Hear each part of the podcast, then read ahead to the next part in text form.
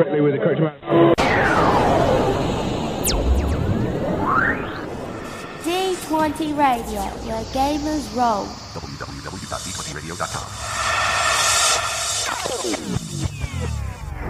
Thought for the day, the justice of your action is measured by the strength of your conviction.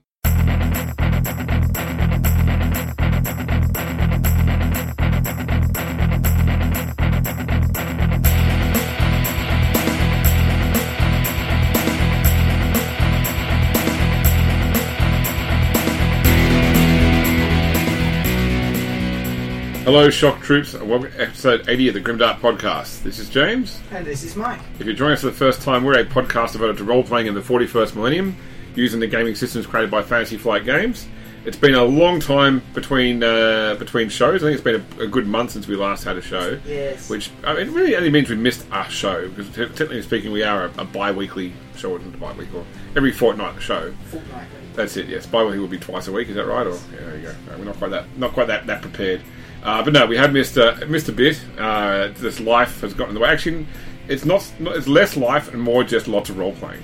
Because every time we've had we've we'd have this sort of midweek group that usually meets once a fortnight as well, and I think we've played at least once every single week since before Christmas, Yeah. and a couple of times twice a week over the Christmas break as well. So. It's been good to get that much gaming in. Yeah, well, I mean, sort of. we- We've been doing this D and D campaign still, you know, Yeah. a- and uh, are you still enjoying the D and D campaign, Mike? I am. Yep. There's nothing quite like just killing things without having to worry about the consequences of your actions or why you're really doing it. None of that stuff.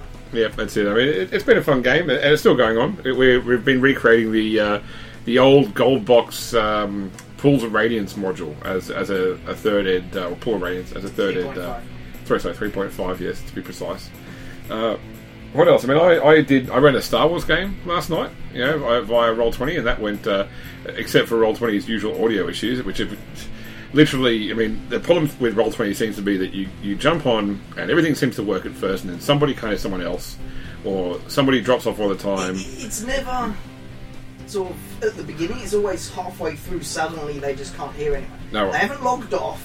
Nothing's changed. Just suddenly two people can't hear each Yeah. Whereas last night we got on and it didn't even try to figure tr- trigger the audio recording off at all. Like there was just no WebRTC, nothing. Just it didn't offer you to start start broadcasting. So in the end, we had to switch to Google Hangouts. But Google Hangouts was flawless. Yeah. The audio was fantastic the whole time. So which is a shame because Google Hangouts are getting shut down. I've heard. Oh. So. They've finally fixed their audio to be perfect, so they're going to close it. Hmm. Yeah, I, I don't know, but uh, that, that was it was a, it was a good fun game. I think that's been it's probably been it as far as our actual gaming has gone. I've been reading a lot over the past time. I I'd completely forgotten that when I kickstarted Savage Rifts um, on the suggestion of uh, Ross Watson uh, that uh, I'd actually gotten the physical copy as well. So suddenly a bunch of you know Rifts books turned up, which I had a chance to go through and. Um, What do you think? Oh look, I mean, I, I always like Rifts. Savage Worlds is it's, it's okay. Savage Worlds is better than the old Palladium system, in my personal opinion. I'll, I'll be honest. I always liked the settings of Rift. I love the settings of Rifts, the books, the stuff. I, I didn't even mind that some things were more powerful than others, Yeah, so long as you let everyone have a free choice. If someone wanted to play something weak, that was their option, so long as they knew they could play something else. yeah, Problem was the system was just so dog horrible. yeah. And I'll be honest, You know- you know- I know I'm going to catch some flack here. Savage Worlds, I don't think is a lot better system. I, I mean, I'll admit, I've never been a person who's really gotten into generic systems. Like, I'm, I'm, I've never played GURPS. Um, and it's I'm not going to say it's bad because I've never played it, you know. But I, I Savage Worlds once again is more of a generic system. Uh, I mean, there's been the great like I mean, even we've we've always liked the old World of Darkness, and I like what they did with the new World of Darkness, where they made the the core rules more of a sort of a a, a, Generic. a generic rule set that worked quite well. But yeah, no, some of these more sort of generic universal role playing packages. I've never really gotten that much into, but yeah, look, I mean, I I prefer the Savage Worlds take over the Ah. Palladium take. It Wouldn't be hard, but uh, the other thing I picked up No actually was sorry, it's, Damn dirty neutral. We've covered this in earlier shows. Uh, the other one I picked up was uh, Numenera. So, I mean, Numenera is this like multi-award winning uh, role-playing game that I've always given a miss because the first year that you and I went to Gen Con for the Ennies was that everything that won was all Numenera stuff as such, you know, so uh, or Pathfinder, you know, but but primarily Numenera. So yeah, Australians love to go for the underdog, uh, Yeah. and so uh, when, when when you're on top, you know, no one cares as such. But you know, there's got to be a reason that it's won all these particular all these awards and that. So I did pick it up, and it's funny you mention um, lack of balance too, because certainly I've observed that a lot of the options in the book don't maintain good balance. Uh, and and that seems to be like unapologetic. You know, basically the book is sort of saying that these this you picking these options is not about crafting the best mechanical result. It's about finding the rule of cool. You know, what what what what what informs the narrative that you want to produce the best as such. So, Yeah. good on him for giving that a go. You know, Nothing wrong with that. Nothing wrong with that. I That's still it. think that my uh, half celestial Thri-Kreen monk would have been very cool. instead you're playing an equally broken character. hey, he's a lot less broken than, than the Thri-Kreen monk. That's it. All right. So there you go. that's our that's our gaming in the last uh, last month. Uh, speaking of today's show, it is an only war show. Uh, so we'll be doing our news section. Then we're going to start talking a little bit more about our own only war campaign. Uh, we're doing the Hunter Killer Regiment today. Uh, we'll do plot hooks, war gear. Uh, I've decided to do a preview of Inquisitor Martyr, the new computer game coming out, uh, mainly because uh, my involvement in that's no, there's no NDA involved there, so we can start talking about our own exposure to it. Uh, then we, a topic we discussed last time, which is retconning. You know, how, how to use retconning both for good and for evil in your in your game as well.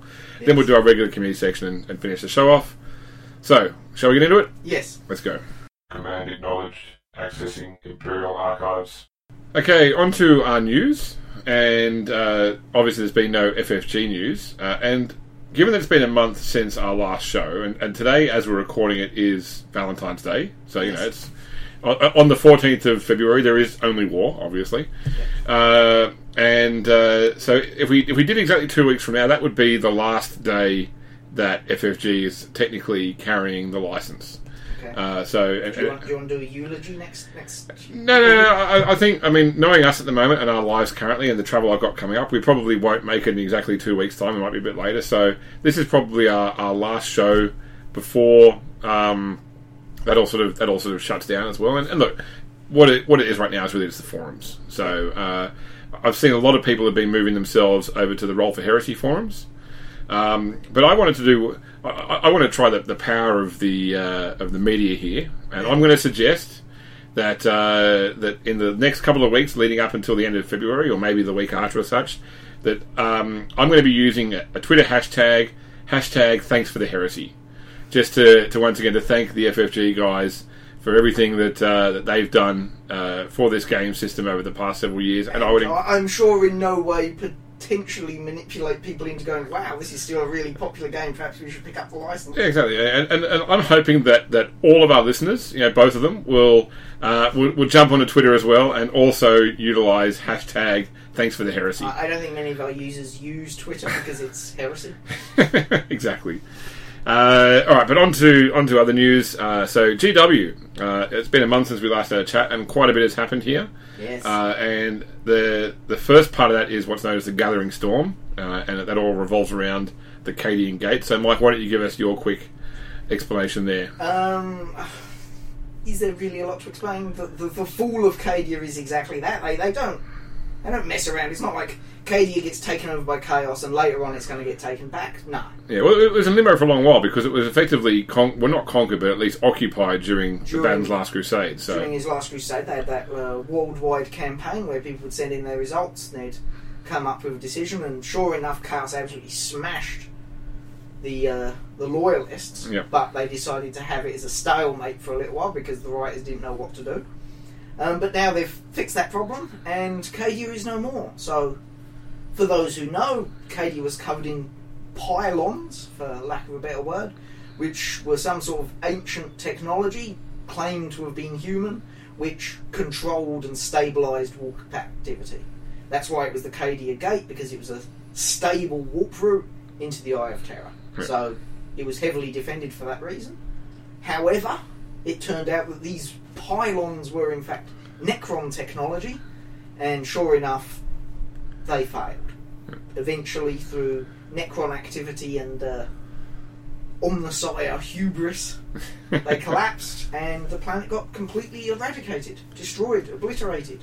So I wonder what happened now because with the Imperial Guard or the Astra Militarum figures in the in the in the war game, the default figure is the Cadian Cadian. Cadian army as such. Cadian you know. army, So- stormtroopers. Yeah, so- it, yeah. I don't know what they'll do there. If they'll, you know, will, will Catachans become the new default figure, or Or will something? there be a, a step back to the old Imperial Guard, where like the default figure was like a? I, I suppose the description I would give for those very first Rogue Trader era models would be Starship Troopers style. oh yeah, They were, weren't they? I mean, Yeah. they had the camo fatigues, a little body vest, and a little helmet, and their flashlight. yeah, That that was it, and they were for plastic sets back in the eighties. They were pretty good. yeah.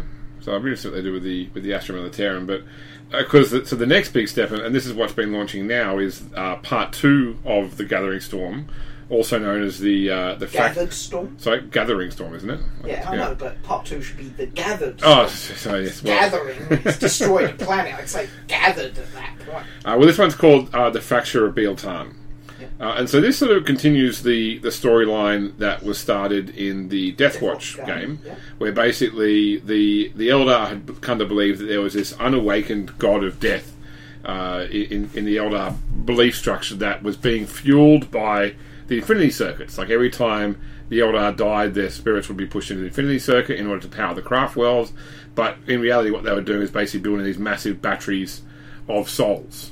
Uh, and um, know, so there's some spoilers here if you're really into the lore of uh, of, of the war game as such. But uh, generally speaking, what happens in the Gathering Storm 2 is that the craft world, the Biel-Tan craft world, is effectively shattered. You know, the, the the immense sort of release of all the force in the uh, in the Infinity Engine. Um, a births this new god into existence, which is known as um, Ynnead, uh, and uh, also wipes out the craft world. So if you're a Biel-Tan lover, you should go and sit with your Cadian friends and sulk about the lack of your army in the in the game system going forward. Yeah. Um, there are some very nice figures of the avatar of the new uh, the, the new Eldar god as well. So if you love the old Khaine figures, the, the new figures are equally as impressive. And, and I got to say, given that the figure is effectively attached to the ground by lightning, um, I'm feeling another Jain Zar moment coming on here as well, where Uh, it shouldn't be as bad because it's plastic. it is plastic. That's exactly Yeah, right. It has, hasn't got a giant lead weight at the top in the, in, in, in the style of a giant bun on top of the head. That hair is just so massive for the tiny little feet. Yeah. Uh, and so, yeah, the implication here is that the Eldar will never be the same again after this and such. And, and this Is that such a bad thing? well, it depends on what, how you, whether you like the Eldar or not, or whether you what, what, what are the what are the cl- cl- clear character flaws that the Eldar have that you don't like, Mike? Um, And, and, and will they be fixed by the sudden sudden, sudden presence of a death no, god? be- because my biggest problem with the Eldar always has been for a dying race, their guardians are cheaper than the Imperial Guardsmen. Yeah. There were supposedly billions of Imperial Guardsmen, trillions in fact, and only a handful of Eldar, yet somehow they can field more of them for less. Yeah, I mean, if, if you read the fluff, Guardians are usually not actually trained soldiers. Exactly. Yeah, they're, they're pretty much it's it's the militia. They they, they, Yeah. they just But when pre- you've press got- gang people into combat when they need But to. when so- you've got billions compared to hundreds of thousands, there should still be, you know, some sort of balance. there. That's it. Yeah, I mean, I, I would say that Imperial Guard get at least a week's more training than standard Guardians do Ah, before they before they're shipped out for their first tour. Let's get pointed. This end, this end of the last guard is the one you pointed. But you know what? A guard, an, sorry, yeah, yeah, Guardian can shoot his shuriken catapult before he charges the enemy. He's an assault weapon. I don't know who would actually go. Yeah, that seems like a good idea. I know. But uh, anyway, so yeah, big big news for the as such, and some, some nice new figures and new books to go with as well. So I don't know whether this is the conclusion. Will there be the Gathering Storm Part Three? You know, is well, the I'd storm? say so because there's a lot of rumours about, um, well, Right. in the game in, in the White Wolf that Robert or Rawboat or Who-Boat or whatever his name the, is. the the Primarch of the Ultramarines, Mike, you'd be referring to, yes. I'll be referring to Robo Girly now. Um, yes, he, he's coming back to life and reawakening to save the Imperium. yeah, well, I mean, we've also seen the um, stuff about the return of um, Leman Russ as well. So, uh, not Leman, uh, yeah, sorry, um, Possibly the return of Leman Russ. I mean, yeah, there's several Primac, Primarchs that can return. There's Yes. only a few which definitely can't. Yeah, but I mean, I mean, there's there's the whole sort of prophecy attached to Leman Russ about he will only return at the end of time, basically at the end of time. So, Is it the end of time? well, I mean, it's it's, it's, it's up to do interpretation. Apparently, Leman Russ interpretation because Well, you know, true, yeah, yeah, I suppose. he might feel that this is, you know, the Cadian Gate's fallen now. Now's my time to come back and Perhaps there'll be enough of belief amongst these not really psykers to, to bring him back. So that's uh, GW. Uh, nothing really on the Eternal Crusade front. I mean, the game is ticking along now. So uh, unless there's sort of major announcements, we might sort of just focus on the GW stuff in our news going forward, and uh, yeah, see what else we can come up with. But uh, that seems to be.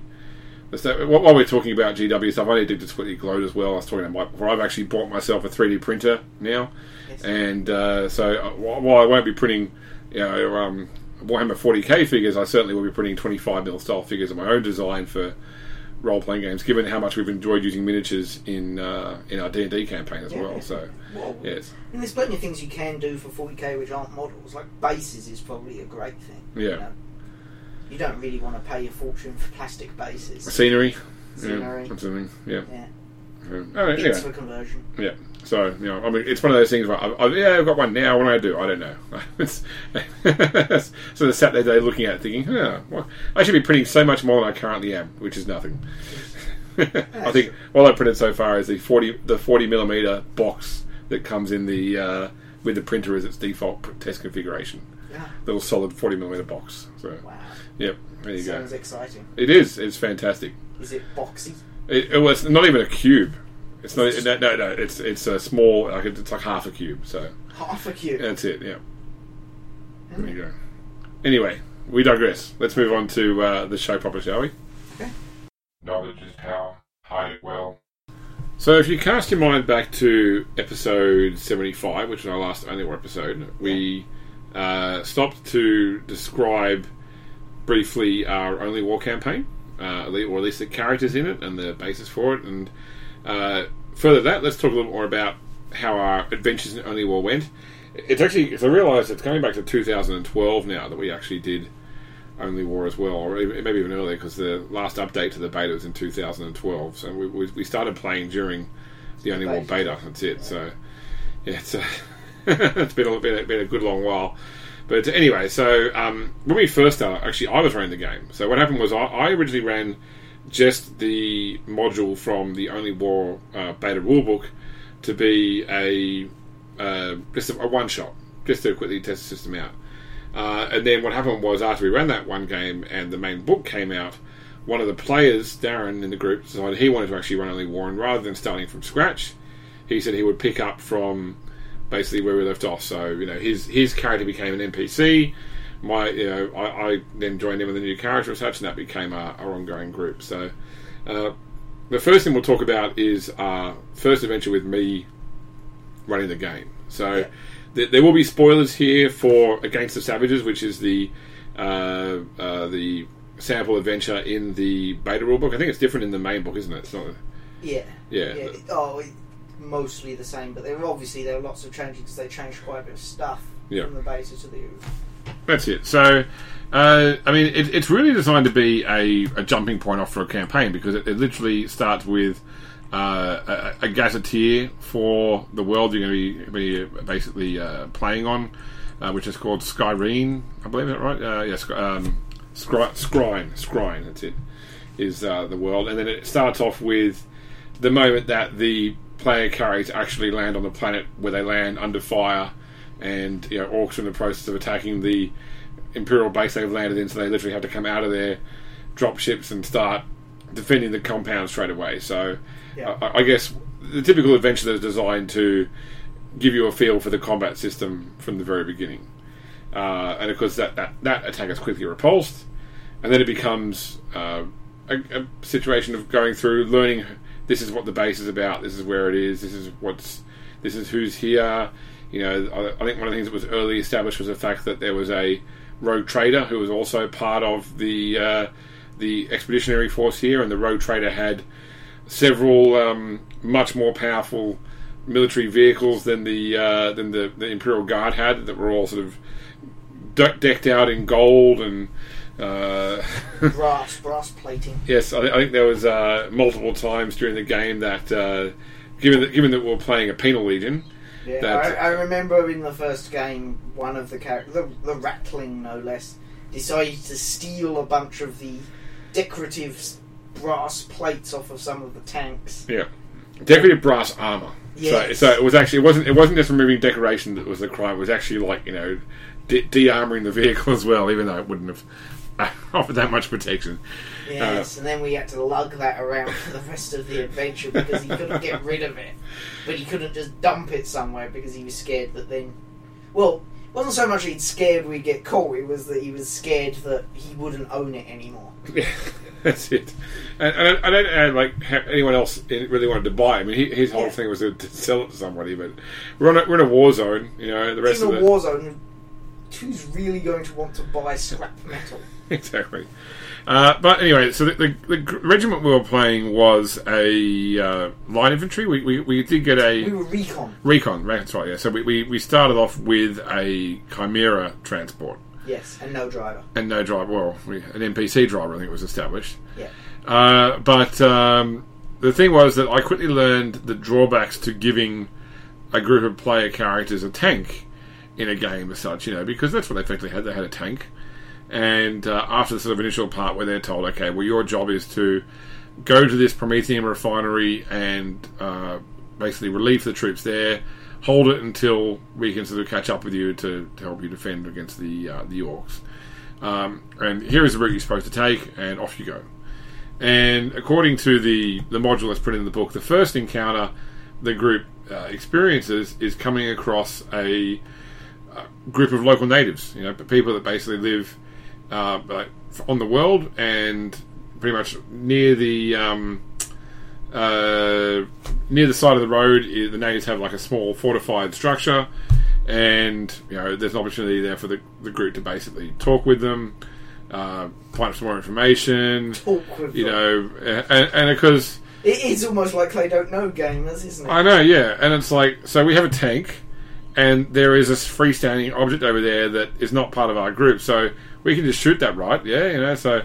Uh, So someone just decided to open up on it with multi laser. Yeah, I think that's pretty much it. Uh, so, yeah, that, that role playing opportunity was quickly you know blasted away in a, in a hail of lasfire. Although I think you did actually let the people get out first or something, or threaten them, and you didn't actually There- kill the someone yelled a threat at them. They didn't respond straight away. So, it, like you know, it's, it's like saying, "Come out with your hands up." Then three seconds pass and you open fire on it. that was essentially it.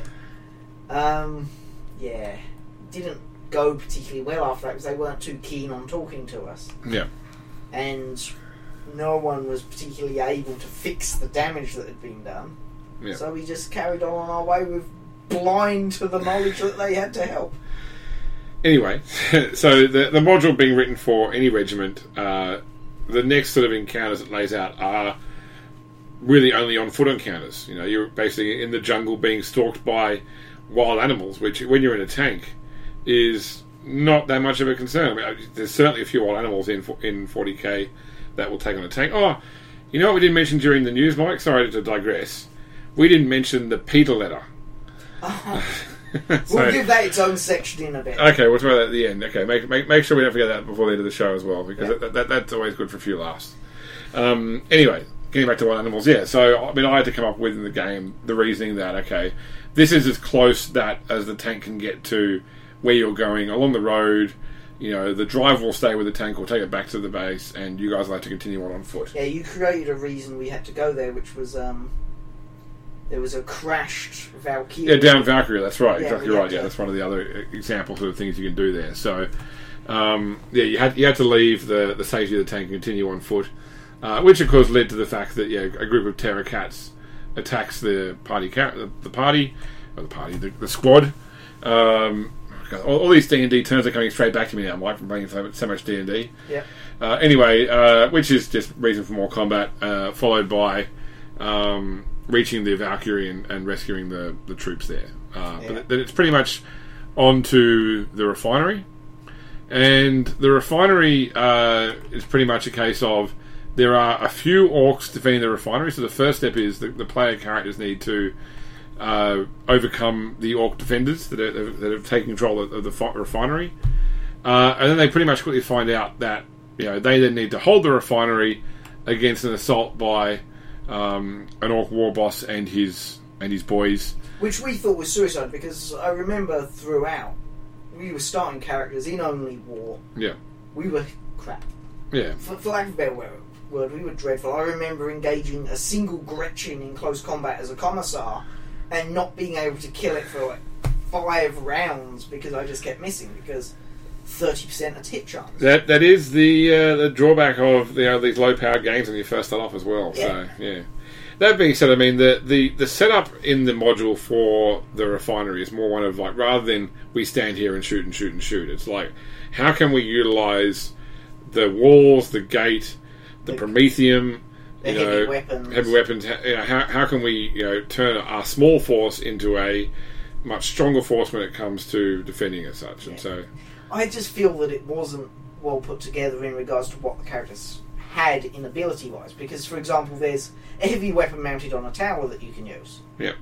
However, the only person who can use it is the heavy, who already has their own heavy, heavy weapon, weapon, yeah. which is better than the heavy stubber that was attached there.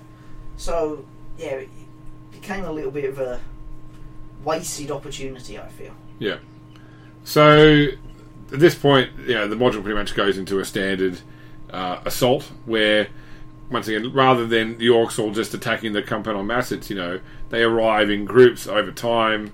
So you know, Yeah, like you wa- wa- pick wa- them off a little bit at a time. yeah, wa- ways of combat. Yeah, I just, to be honest, I just felt that it would have been better put served if it had been. We turn up. There's a group of PDF forces who are obviously junior to the Imperial Guard. Yep. They're holding it, but they're they're poorly in. They're, they're poorly manned, badly injured, struggling along. You help control the resources and give them things to do to help you. Yeah. Would have worked a bit better than just a single squad holding the refinery against all odds Yes. would be great for Space Marines, not so great for Imperial Especially when it's a, uh, a big mek is the final uh, Yeah. f- final opponent of the rise. Not the war boss. The war boss is for a future module and such, but the big mek certainly uh, is is quite a tough opponent for starting level guardsmen as well. So Yeah. that being said, I mean no one died. Everyone, everyone survived, but uh, you know. Only through fudging. Only through shady dice rolls and, oh, we'll gloss over that fight because we're running out of time. yeah. Yeah. I, I suppose the key point is that we all enjoyed the first mission enough to want to actually, Yeah. like, you know, when, when the full game came out, yeah, someone said, okay, let's keep playing that, and we'll literally pick up from where we left off Yeah. at, at the refinery. I think that the plan in the in the book was basically to more say that the next step is preparing the refinery from the assault of the actual war boss. And I think that we started off by moving away from there really quickly. We wanted to get back Yeah. to Get back, back to, to the base and that sort of stuff. So do our own thing. um, but you know, it was it was a, it was a good intro to Only War and a, and a good jumping off point for a campaign. So, you know, if you are thinking about starting off an Only War campaign, uh, you can get your hands on against the Savages. Um, once again, I need to double check whether it's the same one that's actually in the in the main in the in the released main book. Yeah. But uh, have a quick okay. Mike, Mike's, pull, Mike's pulling the book out now. Are you right there? You, you need a hand or I just need to stand up. no worries. Um, yeah, but I mean, the, the whole, I know that the, this led into more stuff with the same war boss. So, I remember that was whether via a download. Yeah, against the savages. Okay, okay, so it is, it is the same module in the in the core book as well. Then, so, and I'm pretty sure there's a download which covers the second part of the same encounter with the um, uh, with the Orc War Boss. So, Yeah, yeah, definitely a good sure. point to, to start off a campaign.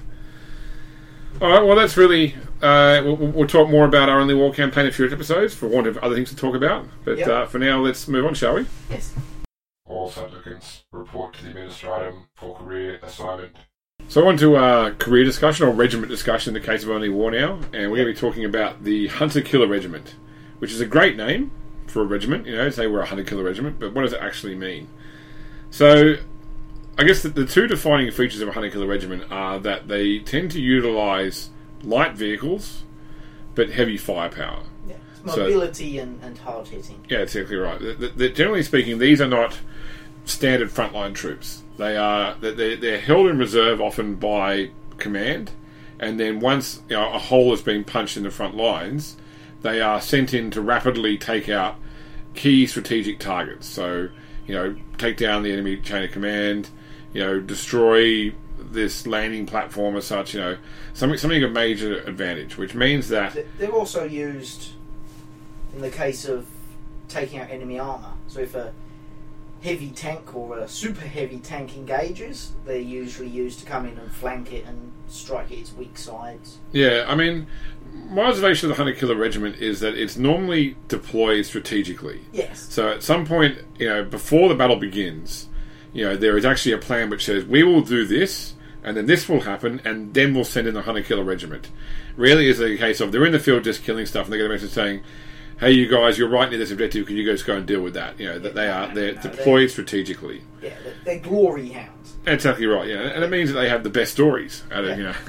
out And then we came in and killed the, the, the Gargant. Exactly right. Uh, so, in terms of their traits, they're a, a cost three regiment, so not out of the ordinary there. Uh, they get plus three ballistic skill, but minus three strength. So, they are definitely more of a, even though they are sort of heavily engaged force, they're more of a, a shooty rather than a stabby Yeah. type uh, engaged force.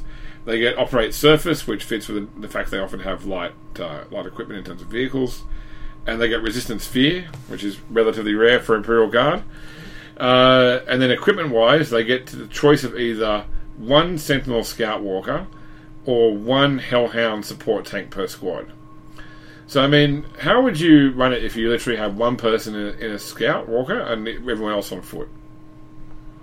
Um, I, I suppose it would come down to the other bit that the Scout Walker would be your hard hitting thing, or Yeah. the thing that distracts the enemy while they hit it and plant explosives all over it, shoot in the back, do whatever they have to do. So they still stay together as a group, but it's, it's, I- I'd it's say more it's- it's more like extra firepower within that group as Within such. that group, it's, it's more like a a heavy individual heavy trooper in say a squad of Marines. Yeah, I, I mean, for that reason, I'd actually say that um, I'd probably put preference on an operator over a heavy because the operator can still bring heavy firepower Yeah. with with that walker as such, or with the, obviously you've got the Hellhound tank, you've automatically got it, literally heavy firepower there, you know. Yeah, so, yeah. um, but yeah, I mean that, that's that's where that really comes from, and, and I wouldn't. They're not they're not a scout walker in this case. They're more of a an assault walker, even though they get a, you know, a scout walker.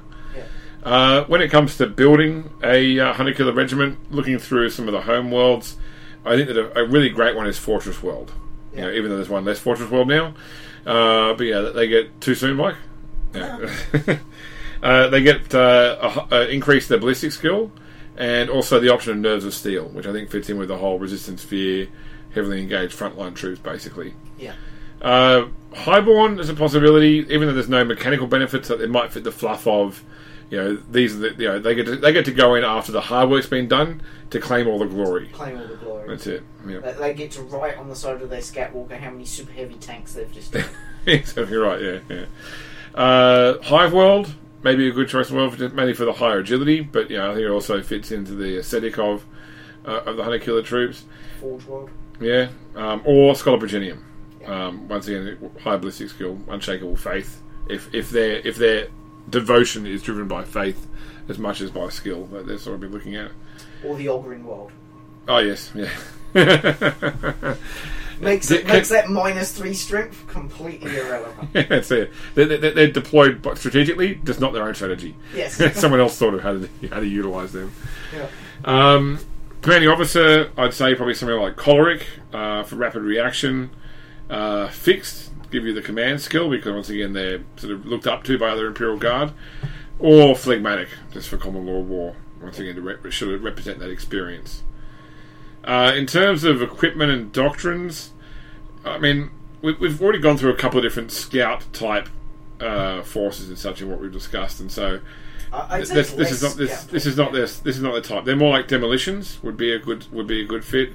And um, Grenadiers. Yes, definitely. Yeah, or well provisioned Yes. as well would, would you know sort of once again fit their, Stuff that their gives you- status. Good armour, more explosives. Yes, Grenades are your friend for this this regiment type. You want Yeah. to be able to throw crack grenades on tanks, deal with large massed infantry which is going to attempt to dislodge you from wherever you're blowing up.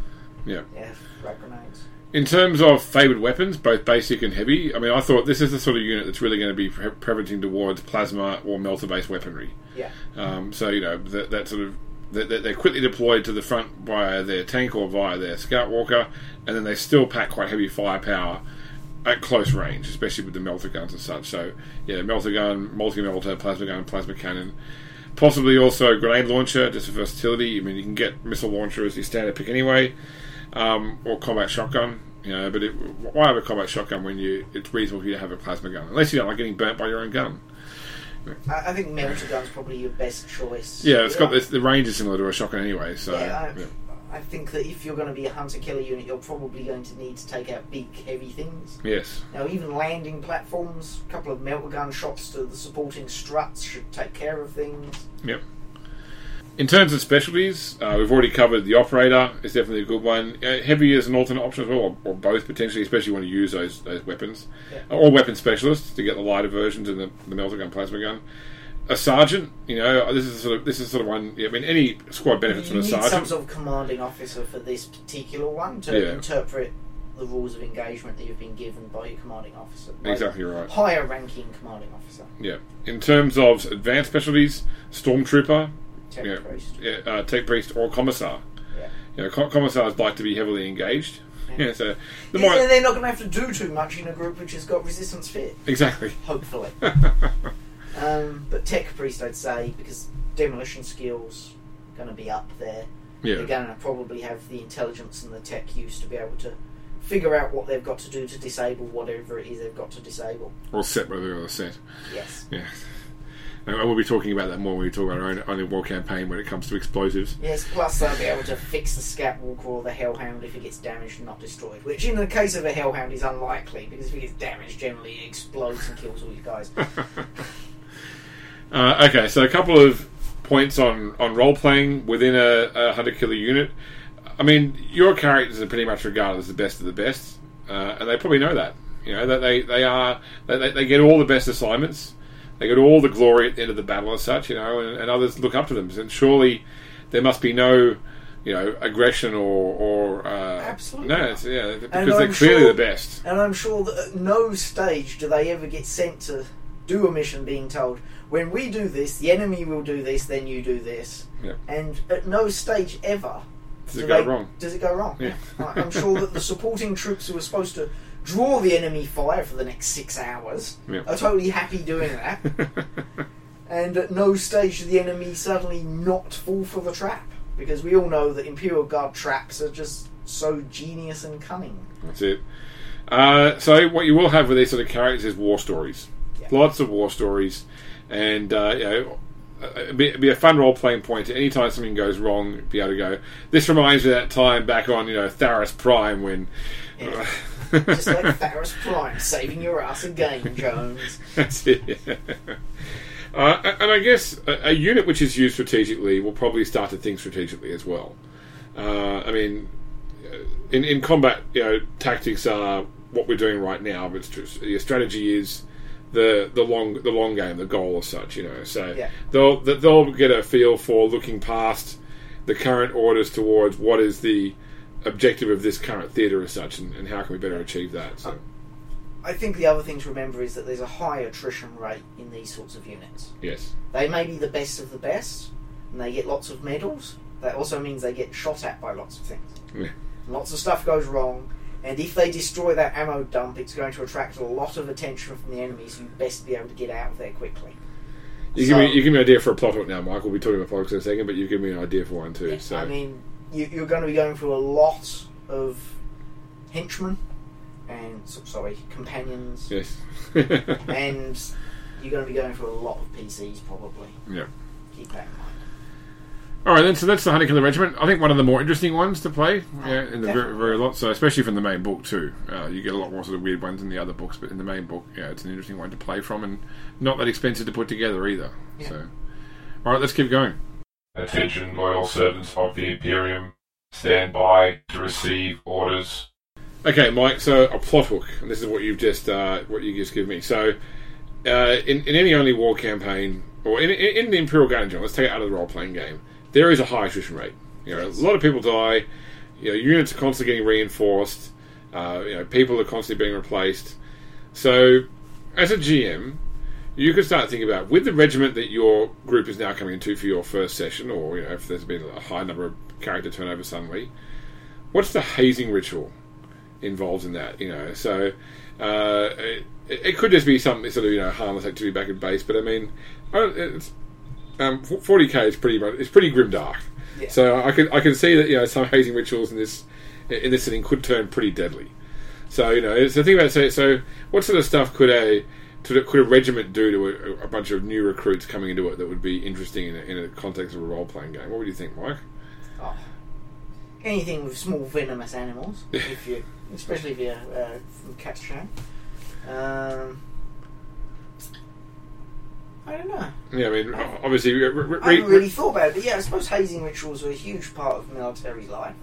Whether various countries want them to be or to be, to be, to be yeah, I I don't know whether Mick would admit to that. You know, so- yeah, I, I probably would have. But the simple fact is, they are. yeah. Um, I mean, you look at you look at the stories of um, of modern navies having crossing the equator rituals. you Yeah, know, yeah. you can see the Imperial Guard having first time in the warp rituals, or yeah, yeah, um, first first landing zone rituals. yeah. and all that sort of stuff. Yeah, absolutely, they'd have that sort of thing. They'd, I, I suppose it goes on to what sort of various traditions do they have into worship the emperor, because you know it's certainly not standardised across the entire imperium. And it could be quite based upon the world they've come from as well, right there, yeah, wh- Yeah. Where, where they were first raised from. So, Yeah. um, but yeah, you can certainly. I mean, I, I maybe look at the homeworld option, for example. So, um, I don't know, a, a, a fortress worlders might be given the task to, you know, hold this point when they know there's people coming in, or that they know there's forces going to attack, and it might be a point which is not actually strategically important, but they want to see how well they can actually just dog, doggedly hold a point, even when even against great odds. Yeah. Um, yeah, uh, I Whereas mean- in prison world, they may just gather in a circle and watch each other beat the crap out of each other. Yeah, that's that's always another good a good option as well. Is is Just, just good old fist. yeah, fist and, and with gambling too, because they, Oh, they, they had to bet on the results. Yeah, Yeah. it's not otherwise not interesting. Yeah. Yeah, so maybe just as a suggestion for your own early war campaign, when your group first starts off, think about how are they welcomed to the uh, to the battle zone by their fellow by their fellow soldiers. Yes. All right, let's get going. Revere the Omnissiah, for it is the source of all power. Okay, so since we mentioned it during our hunter killer discussion, we may as well have a quick talk for our war gear section about the Hellhound tank. Yes. and its variants because it does say it does specify in the book that Hunter Killer Regiment had a Hellhound or or variant and such. Yeah.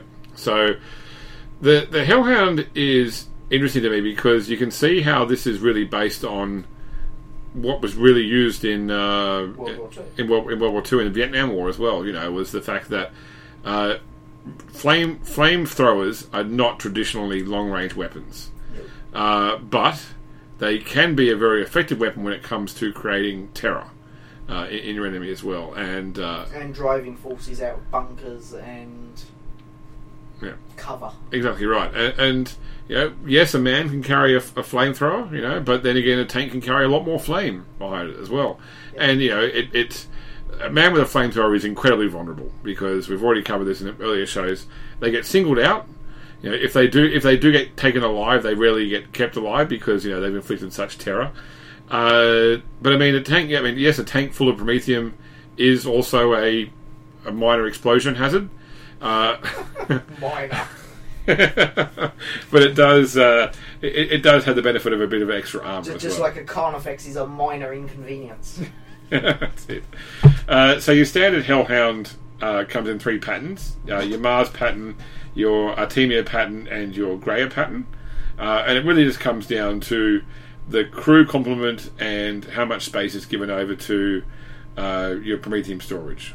Yeah. So the, There's also a, a Chem version as well. well, that's a, that's a different variant altogether. So we're talking about Ah. patterns of the Hellhound specifically. Does it just say patterns or does it say variants? So, so it, it says different variants. It says different variants. Which you yeah. might be able to have. Yeah, so the, the Bane Wolf is the Kim is the chem version. We'll, come, we'll come back to that one. So, uh, so the point of the the Hellhound here is that it's based on a chimera frame. Um, the Mars pattern is particular in that it's very hard to pick out the differences uh, between the standard um, uh, chimera and the Hellhound. Which is Uh, good. yeah, because it doesn't have extra Promethium tanks strapped to the outside that give it away. Uh, so yeah, once again, it makes it harder for them to be singled out and targeted with head weapons until they actually start flaming. Start shooting. That's it. When yeah. they start shooting, it becomes very obvious. That's it. Uh, and then the main difference between the Artemia and the Graia is that the Artemia has a um, remote controlled turret as such, so the crew simply control the turret from within the within the chassis, whereas the the Graia has a, a crewman that actually sits in the turret, mainly operates like a conventional World War II tank, basically. Yeah. Uh, and you know, as a even though it's a Chimera frame, any cargo space it had that might have carried troops is completely given over towards Promethium storage.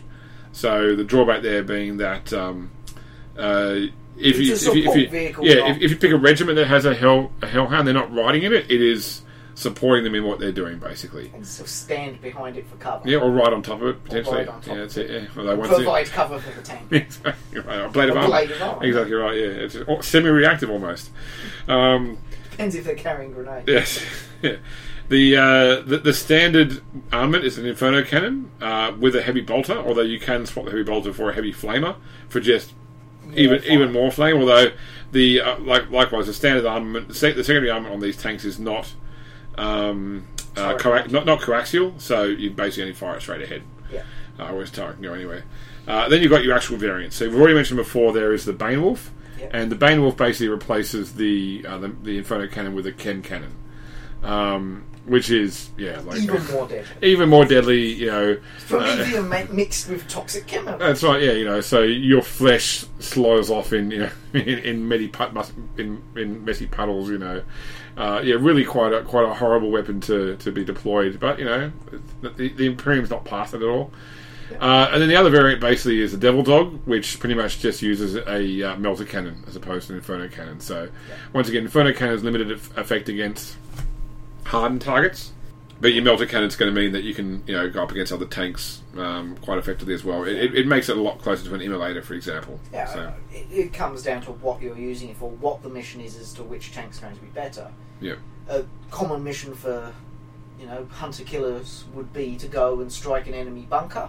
yep, You use the, the Hellhound tank to flush the uh, command squad out of the bunker, and then your guardsmen las gun them down, hopefully. yeah.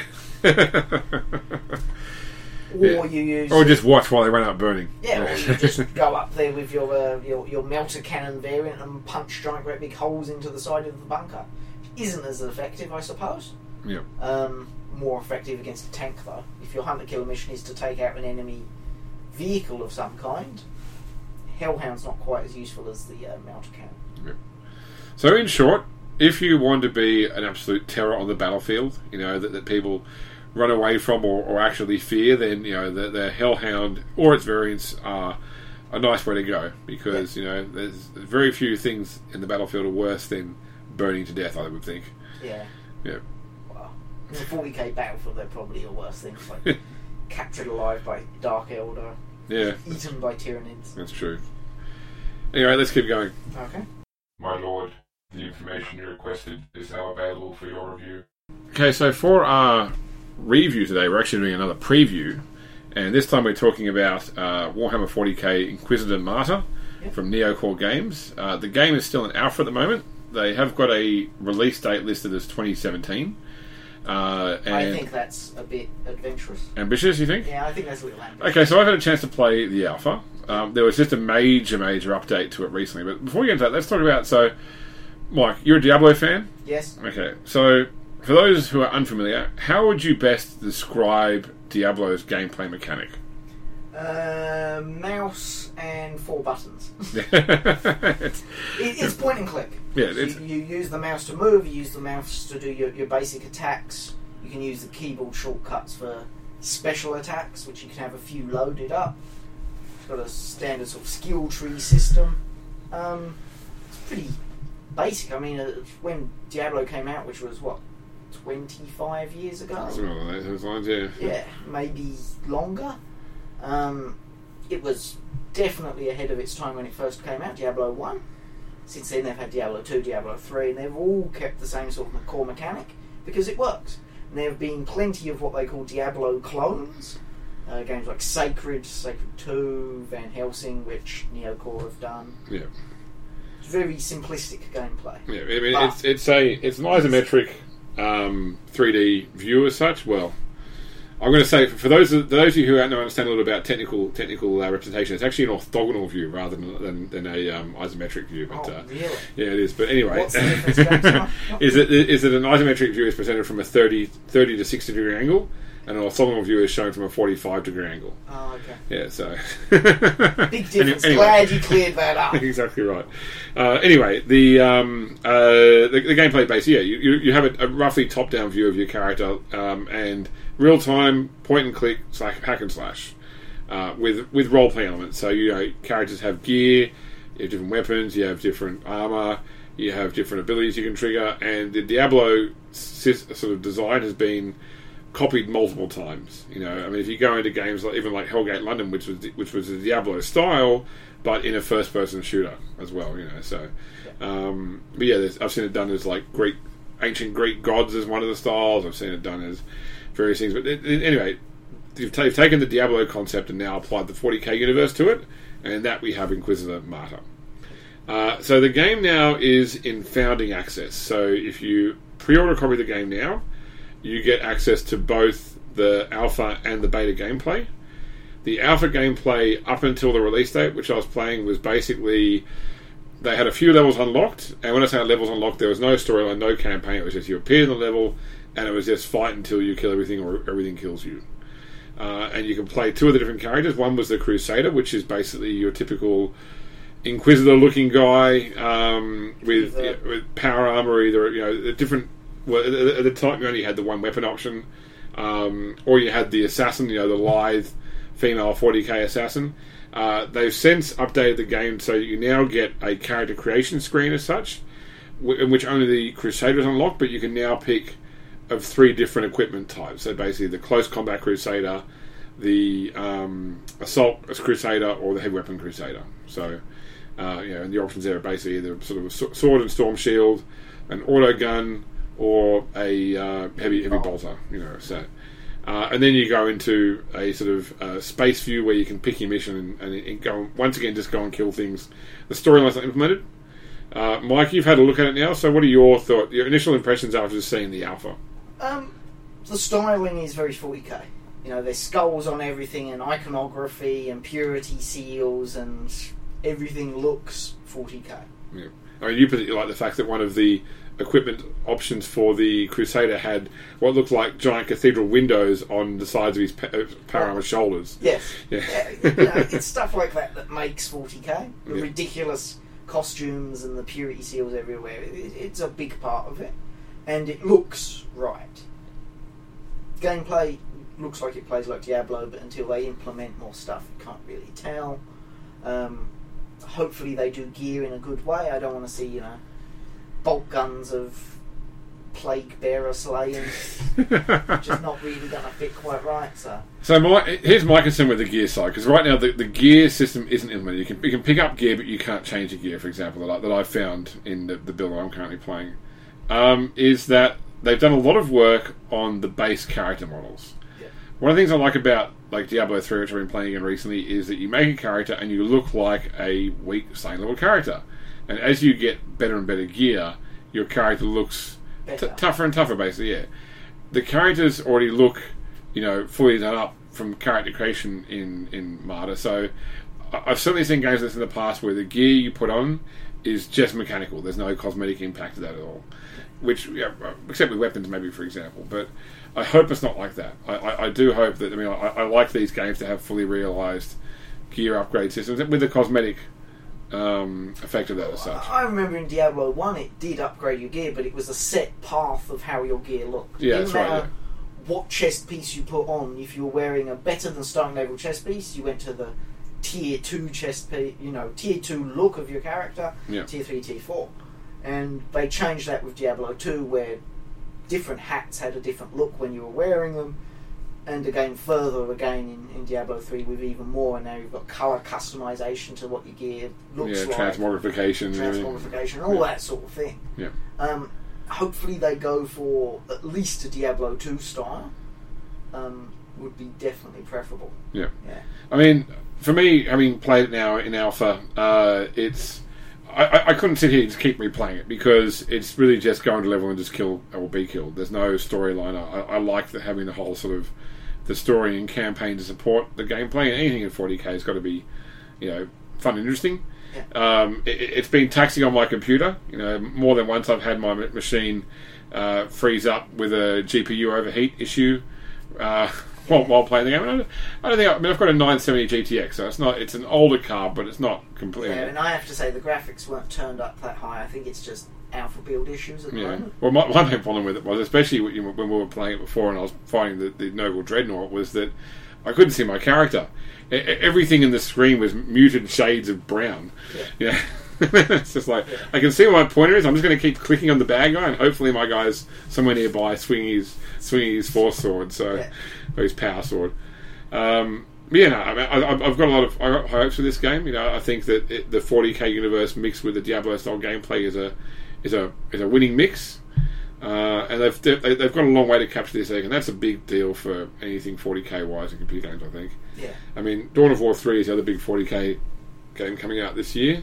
Um, We've also got Necro, the new Necromunda. oh, that's right. Yeah. So so yeah. The, so the same mob I think that did did, did, Mordheim. Mordheim.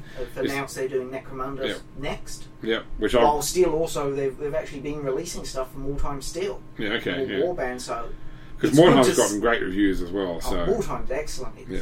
The only problem I have with Mordheim, it's very difficult. yeah. It's not the sort of game where you can just walk in and oh you're gonna win your first. No, you're gonna lose limbs and eyes and things. You've got quite a lot until they're good enough to actually do anything. Yeah, so I'd love to see them do well. I, I don't know what the release date for the uh, Necromunda game is, but I'd, I'd like I to. have no idea. They've, uh, they did a few announcements at a, a European gaming convention. Yeah, And, and once again, I mean, they, they, they're giving this license to everybody. I mean, um, Neocore Games, who's doing the Martyr game, I mean, they've previously worked on a bunch of games based on, on King Arthur and King's Crusade, and also a Van Helsing series. Um, but yeah, they they're, they're they're based in, in Budapest in Hungary, um, and uh, yeah, so that's Yeah. I just hope that the game's not riddled with English. yeah. I, ha, ha, it hasn't appeared to be so far anyway. That, that It, from what I remember of Van Helsing, which I have played, yeah. it wasn't, and I vaguely recall in Van Helsing that the gear did affect the way your character model looked. Yeah. The only thing I, I noticed is when I was buying the game that uh, I was looking at the, the, the the cost options for it, and there was like you know, so there's a base cost. I think from memory about twenty US dollars to get you just the base game, and there was like a forty US dollar one to get you the game plus some additional you know digital uh, content for the game as well, and then the next one up was like two hundred US dollars, and that was to actually get physical stuff as well, like a a forty k style chalice. And you know, it's like wow, that, that, that, that escalated quickly. And the next one's like 500 US dollars, which includes a trip to well, you don't have to pay your own way there, but uh, you can go to the office in Hungary and have a Have a ha- look have a, have a tour and that sort of stuff. And Wow. yeah, Okay, yeah, that's, that's a bit extreme. yeah, that's it. You know, it ma- ma- makes my spending what 250 dollars on uh, Eternal Crusade seem paltry by comparison. So. Anyway, keep an eye on um, on Martyr as it goes forward. I think that, uh, that they'll do very well with that, and uh, hopefully it turns into the sort of game we hope it will be. I, so, so long as it remains polished Yep. and they stick to the winning style, which is Diablo style gameplay with 40k graphics Yeah. and, and looks. So, so, so Mike, for, for future future 40k games, what do you think of a, of a 40k tower defense game? 40k tower defense. yeah, Yeah, you could do that. Yeah, on your phone, Kill- you know. off waves and waves of orcs or tyranids or whatever. Yeah, you could do that. That's it. Pat- Patent pending. Patent pending. Different skins for what your defending race is, you know, Necrons or Imperials. That's it. Yeah. All right, let's get going. Ignorance is a blessing. The data you requested is unavailable. Okay, so final discussion time, and we're talking about retconning. Ah, Yeah. the classic retcon. That's it. So, I mean, retconning has both uh, good. There, there are good and bad reasons to retcon. Uh, so, well, okay, let's start with what retconning is. Ret- retconning, if you're not familiar, starts uh, stands for retroactive continuity, um, which is for whatever reason in the game you decide to uh, make a change, um, you know, to do something that effectively invalidates something in the past, e- either it directly, i.e., simply say that didn't happen or that happened differently, or indirectly by saying that yes, what that person told you that you thought at the time was the truth was actually a lie, even though at the time you originally did it, it wasn't a lie. You know, it, it, it just made more sense later on to change around It, the. it can be anything from the young and the restless. The part of Doctor Drake Ramoray will now be played by Bob Jones, or you know, the Inquisitor's always had red hair. Yeah. I mean, look, there have been there have been some, some fantastically bad examples of retconning in, uh, yeah, in in, In in, movies me- in media, etc. You Oh, know, so absolutely. yeah. I mean, I, I can't remember what, what show it was from. One of those sort of, those sort of 80s, like not Young and the Restless, but maybe one of those sort of shows had something in the 80s where they killed, they literally killed a character off, you know, killed yeah. on screen, Yeah. and then it was just, it was so poorly reviewed by the audience that they really loved that character. That at the end of that season, they basically said, "Oh no, that was actually just a, a, a- the whole season was a bad dream." That, that was uh, another, another character had, and Dallas. yeah, that's it. Yeah. And, and that and that person was actually alive and well. Yeah, you know? Fantasy. Yeah. They even made fun of it in the Family Guy with that, that Atomic Wasteland episode. so yeah, it, it, it, it's happened a lot of times Oh, in yeah. yeah, And- you know a lot of films do it indirectly as well. Like just And you uh, know as- what? This is the core thing I'm going to say. If you're a D- GM and you're playing this, if you've ever watched anything and they've done that and you've gone, that's terrible, that is the reason why you don't do it much unless right. you can absolutely not help it. Yeah, exactly. Okay, so let's start off with what are some what are some good ways to use retconning though. Okay. Yeah. So, I mean, uh, I'll start with an example. So, uh, let's just say uh, we, we're playing a game session and uh, we get to a point where everybody sort of is at there at the end of the game session, and at the next game session, one person can't make it. And rather than having their character be led around by the nose or controlled by the GM, you say, oh, actually, no, that person actually has gone back to report in, or. They, they've just received a radio call asking them to come back. yeah, that's it. Yeah. And, and Another good example of retconning, Yep. um, you're playing a character such as, say, you're playing in the new Star Wars game. yes. You're playing a bounty hunter. The new bounty hunters books just come out, and you go, "Wow, I wish I could have taken." I, I totally would have taken that if it was available at character creation. Yeah. Yeah. In which case, yeah. In which case, you look at it and you go, well, "Did any of the abilities you've actually used affect the game drastically? Like, if you didn't have that ability, the whole party would have died." If that's not the case, you can just say, "Yeah, okay, whatever." Yeah, and I think that's one of those places where a, a rules retcon like that is something as a GM I've always allowed in the past. Is Yeah. to say that you know at any point in time if you need to, if something comes out that you would have taken, and you need to do a rebuild to get to that, then I'm happy to support that. You know, and everybody will just sort of assume, oh yeah, he, he was like that all along. Yeah. It just never came up up until this point. You know. Yeah. Um, okay, so what are some bad times you might retcon? one of the players does something absolutely ridiculously moronic that gets everyone killed, and you say, No, it didn't happen. The player didn't slap the prince, the vampire prince of the city in the face, or shoot the cop for no reason, or whatever it was that they. Yeah, I mean, if you, if you're looking at retcon because a player has been trying to destroy the game, then your problem is, is actually a lot worse than the need to retcon. You've got a, a, a problem player there as such. Yeah. Um, I mean, I find that um, when it happens to me, and it's happened quite quite a few times to me in the past, especially with relation to my Scion game. So my Scion game's now been going on for nearly four years. Uh, and you know, every now and again, I'll come up with something and I go, oh, you know, blah blah blah. This happens, and someone else will go, oh, but that's just like when something happened in the past. I'm like, oh, I completely forgot. That was like three years ago. I forgot I'd done that. You know, now I need to try and think of a way to actually make it so that those two things happening to, at the same time, or have having both happen now makes sense. You know, it's like, oh, uh, you are the chosen one, but someone told me three years ago I was the chosen one. Oh, that's yeah, that's right. Yes, you That- are the chosen. different prophecy. Yeah, different prophecy. You're the chosen two. You know. um, so yeah, it, it, it, at the end of the day, it is a often used by me because I don't take good notes. You know, I, I, I, I, I'm shocked, James. That's That, that's a revelation there. That's all my all my notes are mental. Uh, but yeah, so I mean, I've certainly seen it happen in other games where um, the GM certainly wants to take the story in a different direction, and what we've done up until that point doesn't really support that direction. And I've had the GM say, "Look, guys, I really want to do this differently with the game, um, rather than sort of stopping. Are you happy to sort of take it as read that that what we th- had previously happened didn't happen? This is now the situation." Um, you know, the other, I think later GMs also often will say, "Oh, and this person turns up," and like, but they died, you know, several sessions ago. So Yes. yeah, um, oh, they weren't really dead. So I mean, how do you how do you curb it? What, what do you need to do other than note taking to um, uh, to try and avoid retconning in a game? Do you want to know the best ex- best way of doing it? Yep. Write out the salient points of your campaign before you start it. Before you start the whole campaign. Yes. Okay. If so, and if your inquisitor's secretly a heretic, have that written down at the beginning of the campaign, Yeah. or at least have a plausible way of having him hidden that for this long.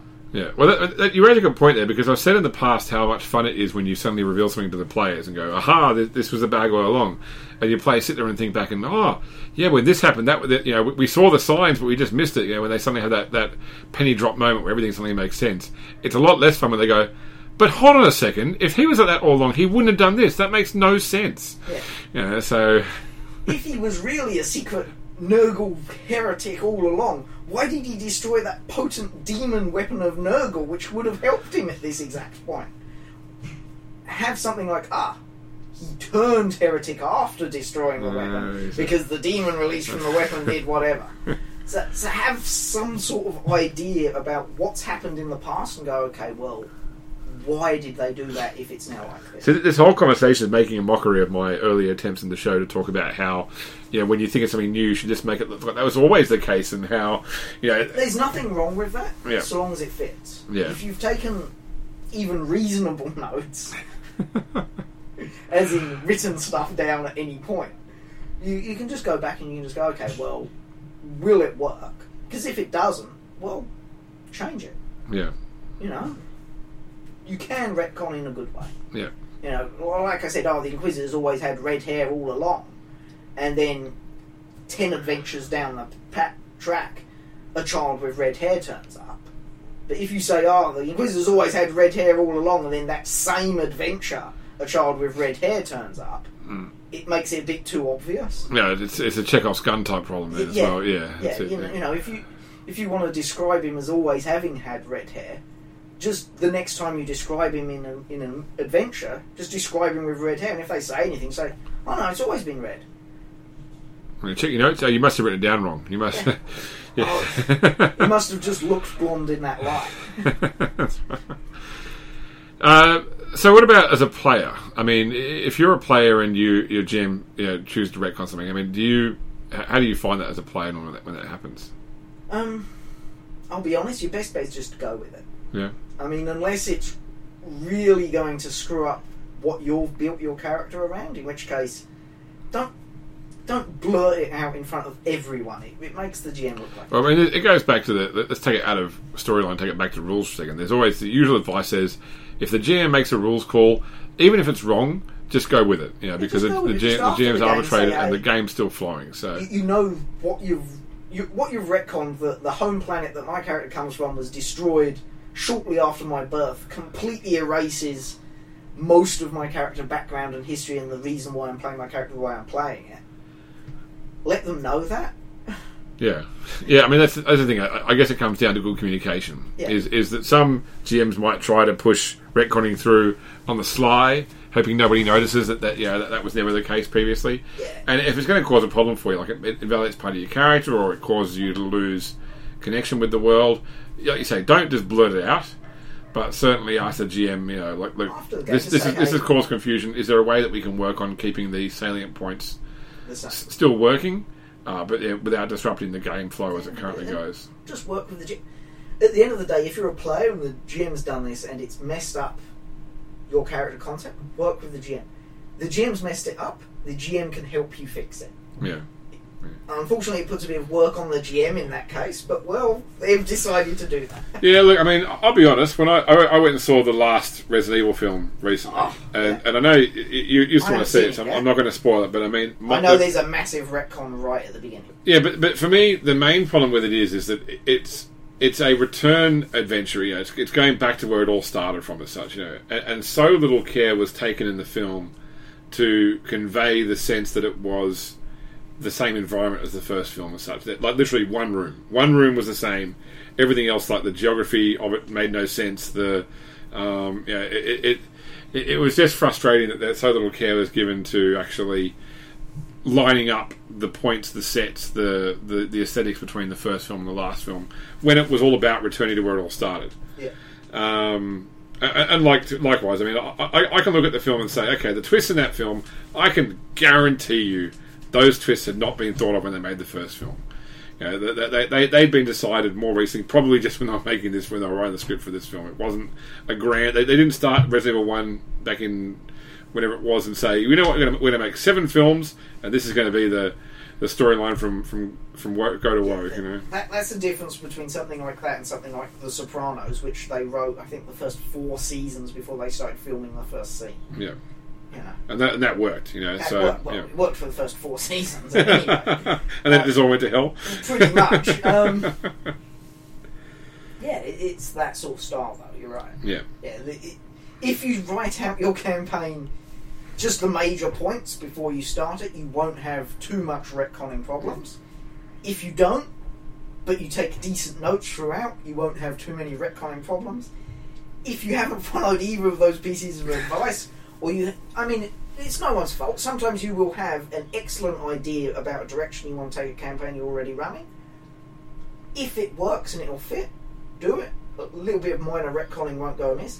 If it's a massive change, like you're playing a group of characters who are all under hive scum who were hired by the Inquisition to do this job against all odds, you know, sort of Ocean's Eleven style, and you're doing your thing, you're doing your thing, you're doing your thing. Then suddenly you decide, wow, wouldn't it be great if they were all rejects from an Imperial Space Marine Legion?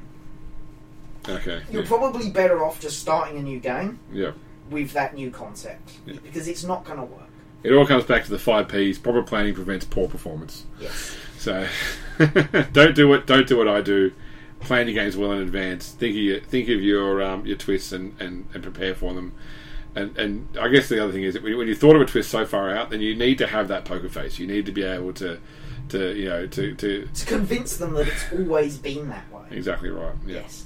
And I'll be honest, if you're not particularly much of a note taker, there's a good chance your players also aren't particularly much of note takers. Uh, and they were, I, I don't know. I mean, I'll say in my Scion game, there's one player who writes everything down, and I literally say at the start of the game, "Hey, could, we, could you please read out what happened last session?" Yeah. So, nothing wrong with that, but maybe you should consider occasionally saying, Can I borrow your notes? I just want to see if your notes match my notes. Well, but the problem is she, she writes everything in like different coloured pens, and, and it's really hard to look at sometimes. You know, she enjoys it, you know, but uh, it's hard to make out where does one thing start. Is that a different scene, or is that just a different person talking? I'm not sure. So, Okay, yeah. no, it's all good. And from a player point of view, just run with it. If it's going to cause big problems, Talk about afterwards. after the game, Yeah, let the GM know, and they'll probably help you figure out a way to make it work.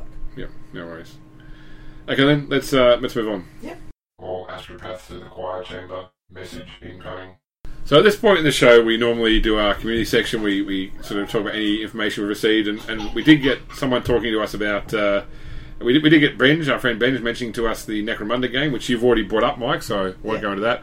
But rather than going through, well, we had another reviews or comments, but I want to call your attention to something we mentioned earlier, which is the uh, the recent open letter uh, from the People for Ethical Treatment of Animals to um, Kevin Rountree, the the CEO of Games Workshop, and Yes. I I just happen to have a copy of that letter right here, so I'm, Oh, I'm going to I'm going to read it verbatim um, without passing any, any particular judgment. So it says, "Dear Mr. Rountree, I'm writing to you on behalf of the People for Ethical Treatment of Animals, or PETA, to ask that you consider removing fur garments from your Warhammer characters at the next opportunity." From the mighty Leman Russ to Horus Lupercal to Chaos Warriors and the Sisters of Silence. Warhammer features an abundance of characters who wear what appear to be animal pelts, which just doesn't add up. These battle hardened warriors are known for their martial prowess, but wearing the skins of dead animals doesn't take any skill. Indeed, nothing on the bloody battlefields of Warhammer's war torn world could match the hor- horrified reality that foxes, minks, rabbits, and other living beings experience at the hands of the fur trade. Those killed for their fur typically first endure a bleak life inside a tiny, filthy wire cage before being electrocuted, drowned, or even skinned alive. Or uh, maybe outmined, so, or they may be outmined their business and get caught in horrific bone-crushing steel jaw traps, often languishing for days before dying of hunger, thirst, or blood loss. And while we appreciate that these fictional characters, uh, these are fictional characters, draping them in what appears to be a replica of a dead animal sends the message that wearing fur is acceptable, when in fact it has no more place in 2017 than it would in the year 40,000. Thank you for your consideration. I look forward to hearing from you. Okay, so that was that was from uh, Yvonne Taylor, senior manager of corporate projects. First off, I got to say, very nice that they took the time to. I mean, it's probably someone within PETA is a is a Warhammer player. Uh, yeah, they did their research. You know, Yeah. they, they, they they called on characters from the setting.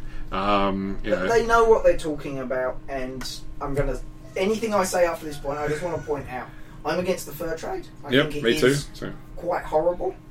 I would personally would never buy any fur. I would never wear fur. I would go so far as to say people who do wear fur have no idea what they're really getting involved in yes, because it is a horrible, horrible practice and a horrible, horrible trade. yes. And, and PETA does excellent work in this as well, uh, in, in preventing this sort of this sort of thing from going on. Preventing the fur trade. I'm Yeah. not going to comment on some of their other practices, which I find ridiculous. Yeah. Um, but that said, they're just games. It's just models. It's based off of historical acts in some cases. They say, oh, it takes no skill to wear the fur of an animal. Well, they're not wearing rabbit skins. They're wearing the furs of giant Fenrisian wolves, which they've killed with their bare hands. Yeah, they, they weren't they weren't cage bred for exactly. I mean, it, it comes down to the fact. I mean, so Warhammer 40k has a substantial cosplay community behind it as well. Yes. Um, and I've certainly seen a lot of people that have made um, Space Wolf costumes, etc., um, and they have used you know, fake fur. Basically, I, I, I'm not aware of any, any cosplayers ever use real fur uh, in their cosplay, and I, I would really hope that no one ever would. Well, to, to Um, be honest, I think it would cost an absolute fortune to get enough real fur to make a decent Space Wolf cosplay. Exactly, but I mean, the question is then. I mean, it comes back to is fake fur, um, you know, like, like is substituting something for the real thing then propagating the real thing in that respect as well? Because it's similar to using fake fur to make historical historical garb. Yeah. Um, you know, the- they in in the histories of the real world, you know, fur was used for a multitude of reasons, including warmth, display of martial prowess, etc. Because you know, in the Middle Ages, they weren't often getting fur from. Well, they may have been, but you know, so I'm sure they were. uh, So let's go back to say the Viking era. Uh, I don't know if they were really caging animals for like wolves for fur, for example. So I doubt it. yeah, I don't know. I'm not a historian. I'm just saying, but uh, I, I just what this letter did was it, it. A lot of people didn't say, "Wow, that was really nice of PETA to make that." Yeah, that was a really good suggestion, Uh, and and I don't think the Games Workshop certainly has has. Uh, and if I were them, I wouldn't have. I probably wouldn't have responded. To be honest, I don't know if they, I don't know if they did respond or not. I haven't seen an open letter back, but I would probably just put that in the ignore pile if it was my business. Yeah.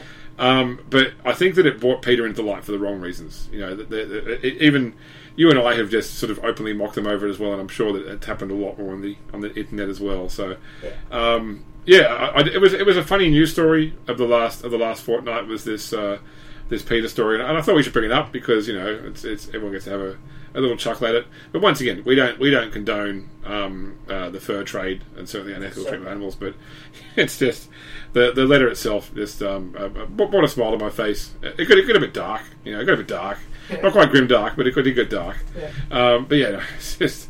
Uh, Unfortunately, it led to them um, getting getting a bit openly mocked on I, the I, I have to say though, I find it a little bit odd that they're against the, uh, the the wearing of pelts, but they've got nothing to say against Necrons wearing the skins of humans who they've captured, slain, and skinned. Yeah, but were those humans kept in cages you know, I think and grown, grown, for- for, grown for skin? You know? Not grown for skin, but I think they were kept in cages at least for a while. yeah, okay, all right. Some So with some, you know, Dark Eldar human skins that are being worn. That's it. Anyway, so hopefully, hopefully, we haven't offended too many people with this. You know, both our listeners will still keep listening to our next show. Uh, if you do want to um, write to us and tell us how offended you are by this show, uh, you can do so through our website, which is www.grimdarkpodcast.com. Our Facebook page, which is facebook.com slash grimdarkpodcast. Our Google Plus page is uh, plus.google.com slash plus sign grimdarkpodcast. Our Twitter account is at grimdarkpodcast. And don't forget, hashtag thanks for the heresy. And our email address is show at grimdarkpodcast.com. Uh, and I will point out, I know that the guys from FFG still listen to this show because I've had likes on Facebook and on Google Plus after we posted new shows, so they'll know if you hashtag thanks for the heresy as well. Yes. Uh, so, coming up, episode 81 will be a Dark Heresy episode. Uh, all I can tell you right now is we are covering off the Crusader, the least defenderist defender in the world, Yes. uh, which we'll talk more about next episode. Yeah. Anyway, we hope we'll catch, catch you then. Thank you for your patience in waiting for this show, and uh, we'll catch you next time. Thank you very much. This podcast is not endorsed by or affiliated with Games Workshop or Fantasy Flight Games. Warhammer 40,000, Dark Heresy, Rogue Trader, Deathwatch, Black Crusade, Only War, Eternal Crusade, and all associated properties are trademark and or copyright of Games Workshop Limited. Fantasy Flight Games is a trademark of Fantasy Flight Publishing Inc. All other materials are trademark and or copyright of their respective owners. All original content is copyright of the Grimdark podcast. All rights are reserved by the respective owners. Our theme music comes from Mebios Musicali, music.mebio.com.